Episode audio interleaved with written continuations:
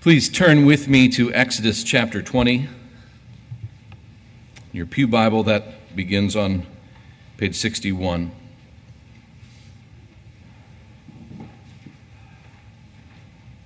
Exodus chapter 20. I'll read the first 21 verses. Hear now God's holy word. And God spoke all these words, saying, I am the Lord your God who brought you out of the land of Egypt, out of the house of slavery. You shall have no other gods before me. You shall not make for yourself a carved image or any likeness of anything that is in the heaven above, or that is in the earth beneath, or that is in the water under the earth. You shall not bow down to them or serve them. For I, the Lord your God, am a jealous God, visiting the iniquity of the fathers on the children to the third and fourth generation of those who hate me, but showing steadfast love to thousands of those who love me and keep my commandments. You shall not take the name of the Lord your God in vain, for the Lord will not hold him guiltless who takes his name in vain. Remember the Sabbath day to keep it holy. Six days you shall labor and do all your work, but the seventh day is a Sabbath to the Lord your God. On it you shall not do any work. You, or your son, or your daughter, your male servant, or your female servant, or your livestock, or the sojourner who is within your gates. For in six days the Lord made heaven and earth, the sea, and all that is in them, and rested on the seventh day. Therefore the Lord blessed the Sabbath day and made it holy. Honor your father and your mother, that your na- days may be long in the land that the Lord your God is giving you. You shall not murder. You shall not commit adultery. You shall not steal. You shall not bear false witness against your neighbor. You shall not covet your neighbor's house. You shall not covet your neighbor's wife, or his male servant, or his female servant, or his ox, or his donkey, or anything that is your neighbor's. Now, when all the people saw the thunder and the flashes of lightning, and the sound of the trumpet and the mountain smoking, the people were afraid and trembled, and they stood far off. And Moses, I'm sorry, and he said to Moses, You speak to us, and we will listen. But do not let God speak to us, lest we die. Moses said to the people, Do not fear, for God has come to test you, that the fear of him may be before you, that you may not sin. The people stood far off, while Moses drew near to the thick darkness where God was. So the word of the Lord, and we thank God for it. Let me pray. Lord, thank you. As we've been looking now several weeks at these 10 words that you've given to your people, Lord, we've, we've just begun to scratch the surface of both the depth of our depravity and how horrendously we sin before you. But also, we've only scratched the surface at the, at the depth of your mercy, of the, the reality of what you have actually done in forgiving us. And so we pray, Lord, that in each of these things, both our rightly understanding our own sinfulness and rightly understanding your holiness and mercy, O oh Lord, that we would greater rejoice in the gospel, that we would seek to live it out, not just generically, but very specifically in all of these aspects of our lives, individually and as families, together as a congregation, and as part of your, your church throughout the whole world. Lord, we pray that you would lead us. Holy Spirit, we we cry out to you and ask that you would give us ears to hear. Allow us to receive your word as you have intended it. We pray these things, Lord Christ, in your name. Amen. So, the specific command that we're looking at today is the ninth in verse 16, where he says, You shall not bear false witness against your neighbor. Now, as usual, I have in your order of worship the notes to go along with, with the sermon, and uh, I, I always prepare those for Kristen to print up on Thursday to, to prepare. And, and sometimes there are some things that, that I, I figure out after Thursday. Uh, and so that's, that's always one of the, the challenges. So as you look at your notes, you'll notice that, that I'm going to flip numbers one and two. So we're going we're to start with two uh, first. But, but in, in looking at these things, I want us to, to recognize what we're seeing in the whole of these Ten Commandments, or these ten words that God gives to his covenant people. That, that he gives us these things as defining what it means to live in covenant with both God and with one another. He's, he's helping us to understand what that means.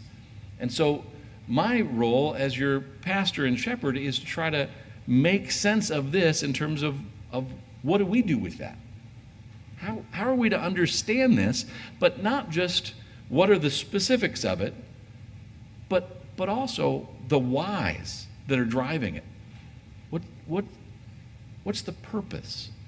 Why has God chosen these particular 10 things to summarize the whole of what it means for us to be God's own holy people in covenant with Him? And so, the first thing I want us to see is that He's made us to represent Him and others truly. What I'm going to do is just walk through the text and, and you know, the last couple of weeks we've only had two Hebrew words in most of the commands. This one gives us a little more than that. But it's also not only understanding the words that he gives us, but the context in which those words are given to us. So let's look at you shall not bear false witness against your neighbor. what I'd like to do is to show you the emphasis on each one of these different things. The first is you. He, he doesn't just say, hey, everybody he says, particularly to his covenant people, you shall not bear false witness against your neighbor. And, and that you is focused on the people that are in relationship with God. And as we've, we've been going through, and sometimes I, I know it sounds like I'm a broken record and repeating things, there are some things that we need repeated over and over again because we don't get them. That you you must not, we dare not approach these as 10 steps to God. If I if I do one, two, three, well, I'm doing okay through maybe six or seven, and then oh, okay, now I got some things to work on. Now, that that's not the approach that God gives or even allows for us to have in coming to these ten words. Because as we saw in the prologue, he starts off saying, I'm the Lord your God who's brought you up out of Egypt out of the house of slavery. I have delivered you. I have redeemed you. I have made you mine. You are now in this covenant relationship with me that's very similar to when we take vows as husband and wife. And, and this is not a sermon that God has given a young couple just beginning to date. He's giving it to this couple that is marrying God and his people. And that he's saying, this is how it's going to work in our marriage together. I'm the one who redeems you. I did that without any help from you whatsoever. And now, having redeemed you and brought you to this place of entering into this covenant relationship with me, let me tell you what I'm going to make you into. This is not, okay, dig deep, work hard, as much as it's a glorious picture of who God is going to make us as his people to be. That when Christ comes again, it will be to gather us to himself and glorify us in ways that we will always and only ever love him alone as our, as our God. Where we won't even be able to contemplate having other gods before him. Where we won't have any even desire or temptation to make idols or to take his name in vain. We will always and only ever delight in saying his name like a lover says their lover's name. And that we will not only rightly rest in him as our Lord of the Sabbath, but that we will joyfully honor those that God has given us into relationship with and value and validate their lives and honor our commitments like the covenant commitment of marriage. That in all of these things, both in our relationship with God and with one another, we will always and only do that in a holy way. And so he's describing for us what this holy community is to be like. That even though we will know that in fullness then, that we're to actually start now. That these things are to characterize us. Some of you are, are in school or other training and you've got a, a, teacher or a professor or a mentor or a master craftsman who's, who's telling you what you need to do to learn how to be the, the craftsman or the teacher or the whatever you're training to be. And every once in a while, they'll have something where they say, Oh, you know what? I'm going to be busy that day. We're not going to have class. We're, we're not, we're not going to be learning about those things. And, and for most of us, what happens when we do that, when we hear that? Yes! Right? I don't have to think about that today. But, but rather, this isn't just something that we're doing for making a living. But, but it's like, okay, we, we get the, the day off. If, if there's a snow day and we don't get to come here to, to worship Him, we, we don't just say, oh, great, I get to sleep in. But that we want to be more like Jesus, even if we don't get to gather and do it together. That, that this is the representation of, of what he's getting at in these 10 words. So he says, You, that, that's us, the people of God, you shall not bear false witness against your neighbor. And then he not only talks to us, but he says, You shall not. It's, it's a prohibition. He's telling us there are things that are not appropriate for God's people to ever do. And that God Himself commands us, you must not. That He's not doing that to be a killjoy. He's not doing that because He wants to keep us from the good stuff, but because He's a loving Father who wants to keep us from the stuff that kills us the stuff that destroys us and other people, the stuff that is vile and disgusting and always leads to death. So, God is not speaking to just anybody, He's speaking to God's people, you. And He's not giving us a, a recommendation or an opinion. He's saying, You shall not you shall not bear false witness. What does it mean to bear? This is, this is fascinating. As, as you look at the, the words that God used to, to give us these commands, there are lots of Hebrew words for speak, or tell the truth, or lie. Here he uses a, a word particularly for uh, bearing or representing but that has a hugely wide uh, range of meaning. Uh, I think uh, uh, Sinclair Ferguson was talking similarly about a, a word in the adult Sunday school class that he said is very stretchy. this, this bearing is a stretchy word. In fact, it can mean from to dwell or to sing, to testify or reply, to shout or announce. It, it has to do with much more than simply what you say.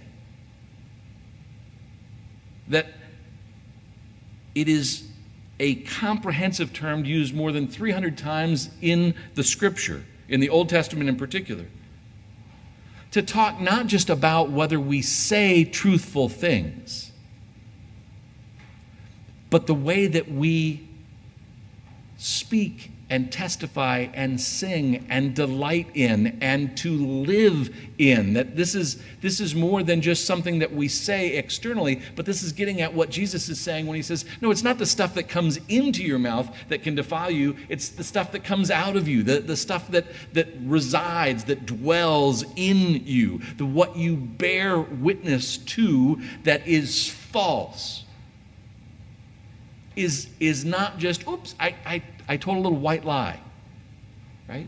Have, have you found yourself never really admitting that you, you tell some big whopper lies? It's always other people that tell big whopper lies. We just, uh, I misspoke. That, that's not quite right. No, it smells like smoke. It's from the evil one, the father of lies when we represent things falsely, that's not telling the truth. It's not bearing true witness. And, and it's abhorrent to God. And it's destructive to us and one another. See, one of the things, one of the reasons why we're having a retreat next weekend is because we as a congregation have fallen into some habits of speaking things that are not only not true, but they're destructive to our brothers and sisters. And that we need to recognize that and then stop it. And not only stop speaking falsely, but speak instead true witness that builds one another, one another up. You shall not bear false witness. What is a false witness? And, and why is it couched in legal language? Right? I, I remember this because I've been through several different ethics classes. We had ethics in high school, we had ethics in college, we've had ethics in grad school, now we've got ethics in post grad school. And, and you get at these kinds of things, and it's always those, those difficult things of, okay, well, what if, what if the SS is interviewing you and you have Jews hiding in your home? And they ask you, is, is there anyone here but you? Well, now you have a moral quandary, right? Ethics. If I say, well, yes, we're hiding a dozen people in the barn, right? They will shoot me and all 12 of them. Doesn't seem like a good option, right? But God says, don't lie. And then there's always that annoying person in your class, right? Um, excuse me, actually, God never says, don't lie. He says, don't bear false witness.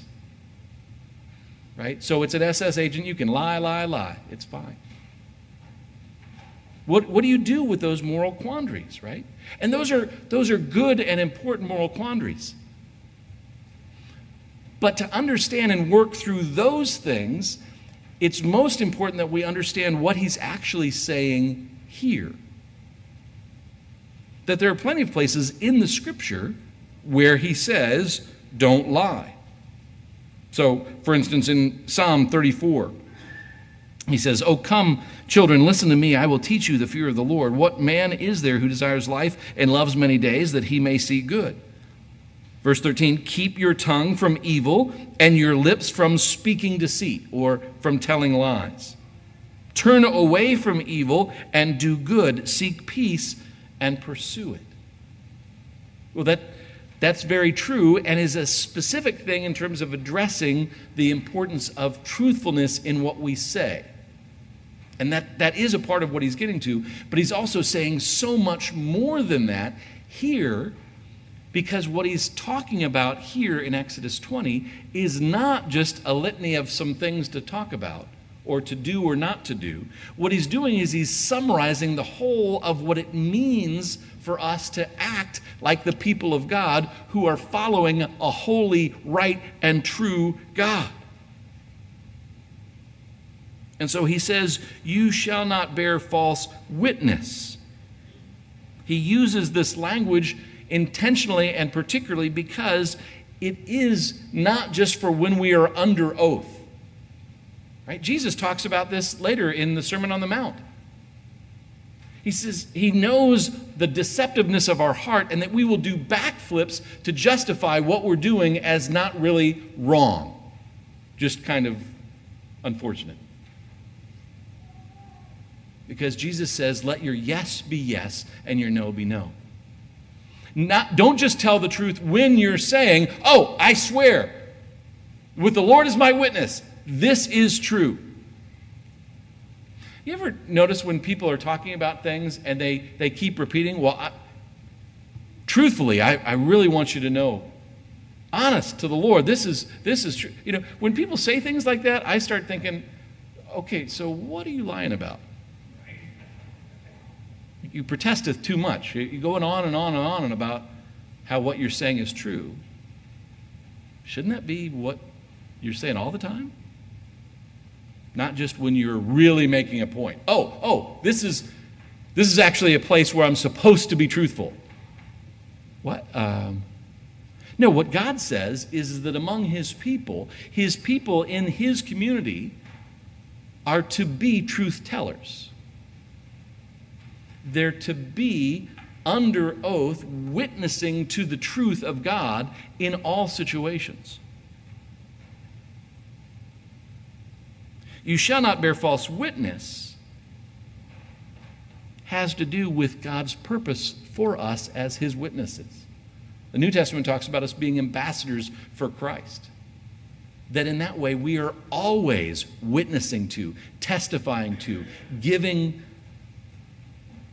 witness to God's truthfulness. And then it says, You shall not bear false witness against your neighbor.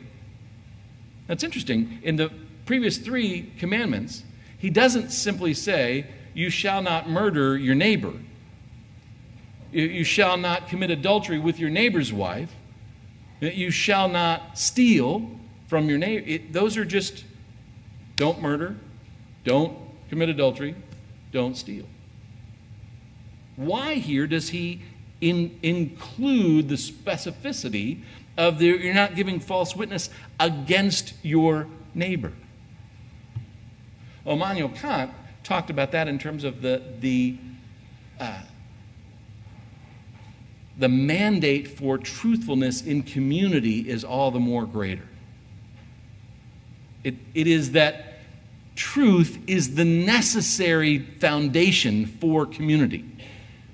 If there's no trust, you, you might be nice to one another, but that's not real community.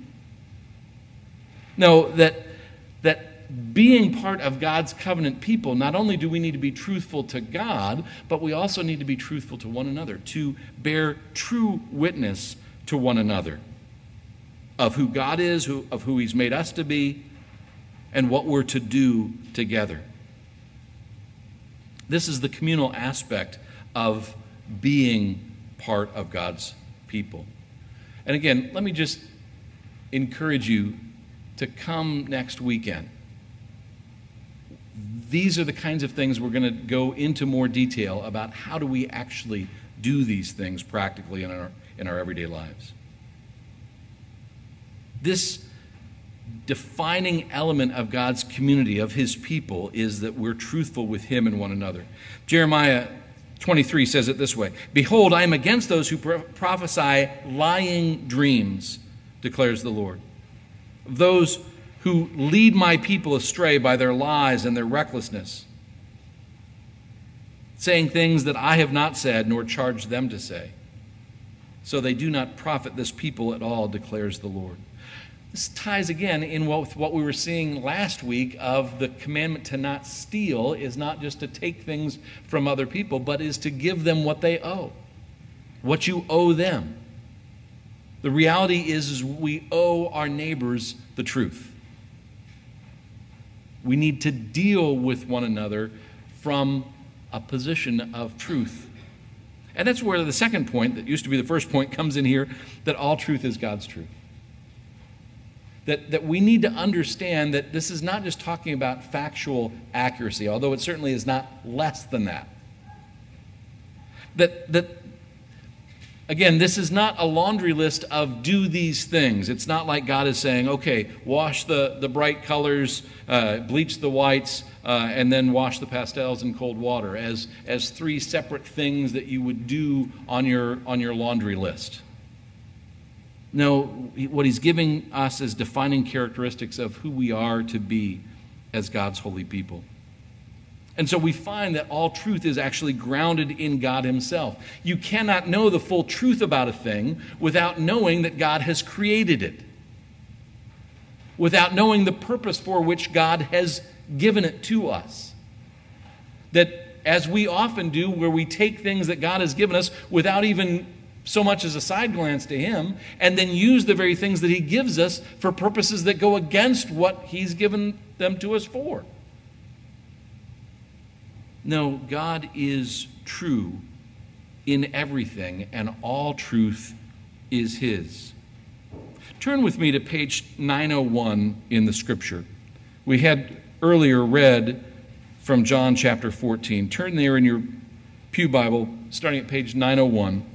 This is from John 14. And we read earlier in the service this first section. I just want to pull out some of the things for you because we, we were reading through it quickly and you may not have caught all of these things.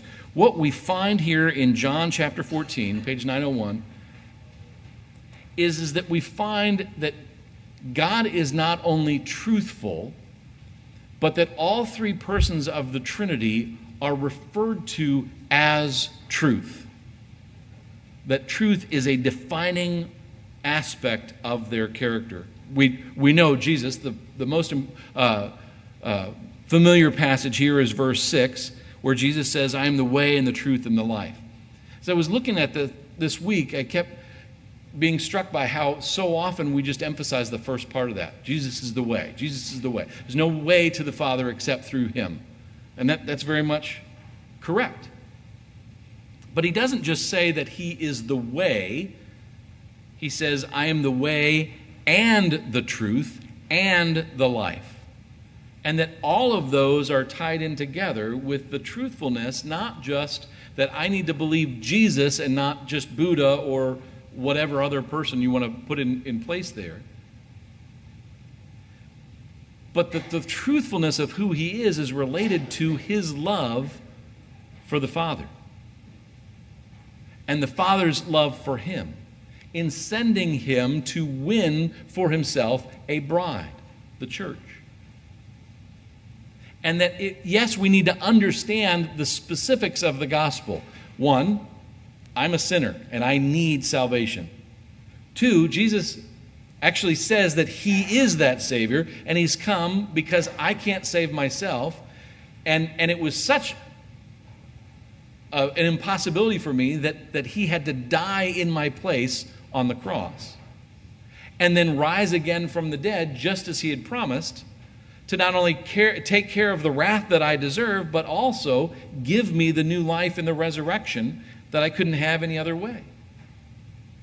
And that Jesus has now ascended to the right hand of God the Father, where he even now is interceding, praying for me and all of those who are his, as he prepares a place for us that he's going to come back and deliver us out of this life of sin and death and give us into a new heaven and new earth where we can live together with Him and the Father and the Holy Spirit forever in glorification. That that, that is the truth that is the central truth of all things. That anything having to do with reality in creation is part of that picture. Do you see how that works? Well, how are black holes in relationship to anything else? I don't know. But I do know this they're there because God created them.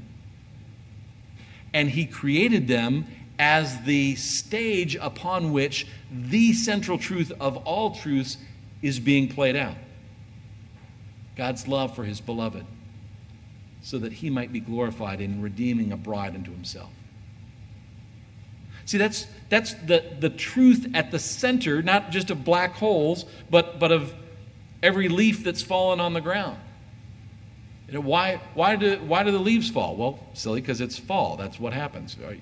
You're in New England. You don't know that yet? Oh, no, no, no, no. Someone says, no, it's, it's not because it's fall, it's because the, the leaves have chlorophyll. And this is how the process works. Right. Who made the process? Right? Everything, anything, traces back to what God has done. And all of that is connected to the reality of God's great love for Himself the Father loving the Son, loving the Holy Spirit, them all working together so that they might save a people unto themselves, so that their name might be glorified in all the earth. That's what we're to bear witness to. And then, yes, in all of the after effects of that, all of the realities to tell truthfully what is the case, to not shade something for our benefit, to not misrepresent something so, so that we don't have to pay more or that we don't have to do more, but to submit all things to the glory of Christ so that we might represent Him accurately, truthfully, rightly, so that He receives the glory for all that He's done. All truth, it's God's truth. He says it here that it's true. If Jesus is the way, the truth, and life, He says that He's speaking only what the Father has sent Him to say, so the Father is truth. And then look how He refers to the Holy Spirit in verse 17 the Spirit of truth, whom the world cannot receive. Father, Son, Holy Spirit, they're all the truth. And they've revealed themselves to us through His Word that we might then understand Him. And so He, he in committing Himself to His covenant people, says, I am the truth. And so you, as my people, must not represent anything other than the truth. And lastly, we find that Jesus conquered deceit with truth. It's like the old children's song, Overcome Evil with Good. Yes, Jesus did come and conquer sin through death on the cross. But again, what do we see in that death on the cross? The truth of God's great love for us. How did Satan tempt Jesus himself? He came with deceit. He took God's words and twisted them just a little bit. How did Jesus answer every one of those things? With the truth, bearing true witness to who He is.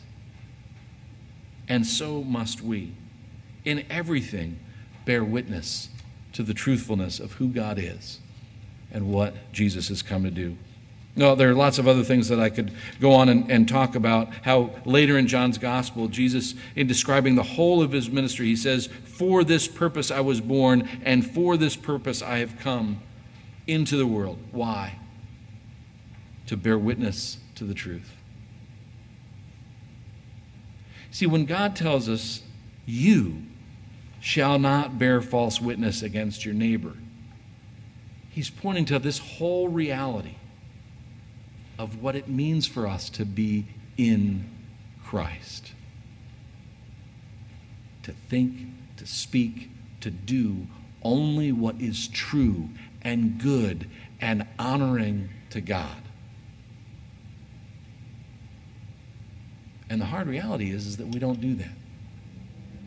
None of us here do that. But you see, that's the great thing about the truth is that Jesus has come to rescue sinners just like you and me. So if you've never done that before, that's the first step. You, you can't do any of the other stuff until you've actually submitted to Christ and said, Yes, you, the truth is you're the Lord. And I want to represent that truthfully. I want to agree. I want to confess. I want to profess. I want to bear that truth that you, Jesus, are the only Lord and I bow before you. Now, if you've already done that, your work's not done. The rest of our lives is learning more and more how to bear that truthful witness, how to turn from the false witness that we so readily give instead of the true witness that we're supposed to give. Well, what do you do about that? He, he doesn't have to die on the cross again, does he? No, he died once and for all. So that you and I can keep coming back to him and saying, You are Lord. That's the truth. And I'm a failed servant who keeps denying you. Remember Peter? Peter, I'll never, I'll never deny you, Lord. If they if they kill me, I'm still gonna bear right witness to you. Oh, Peter, you don't know what you're talking about. Before morning, you're going to de- deny me three times. And then what did Jesus do? After he rose from the dead, what did he do?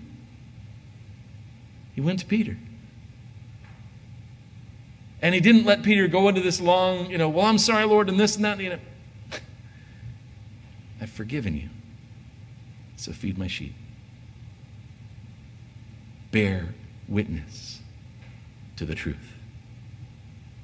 We can only do that by faith in Christ. So let us joyfully believe him.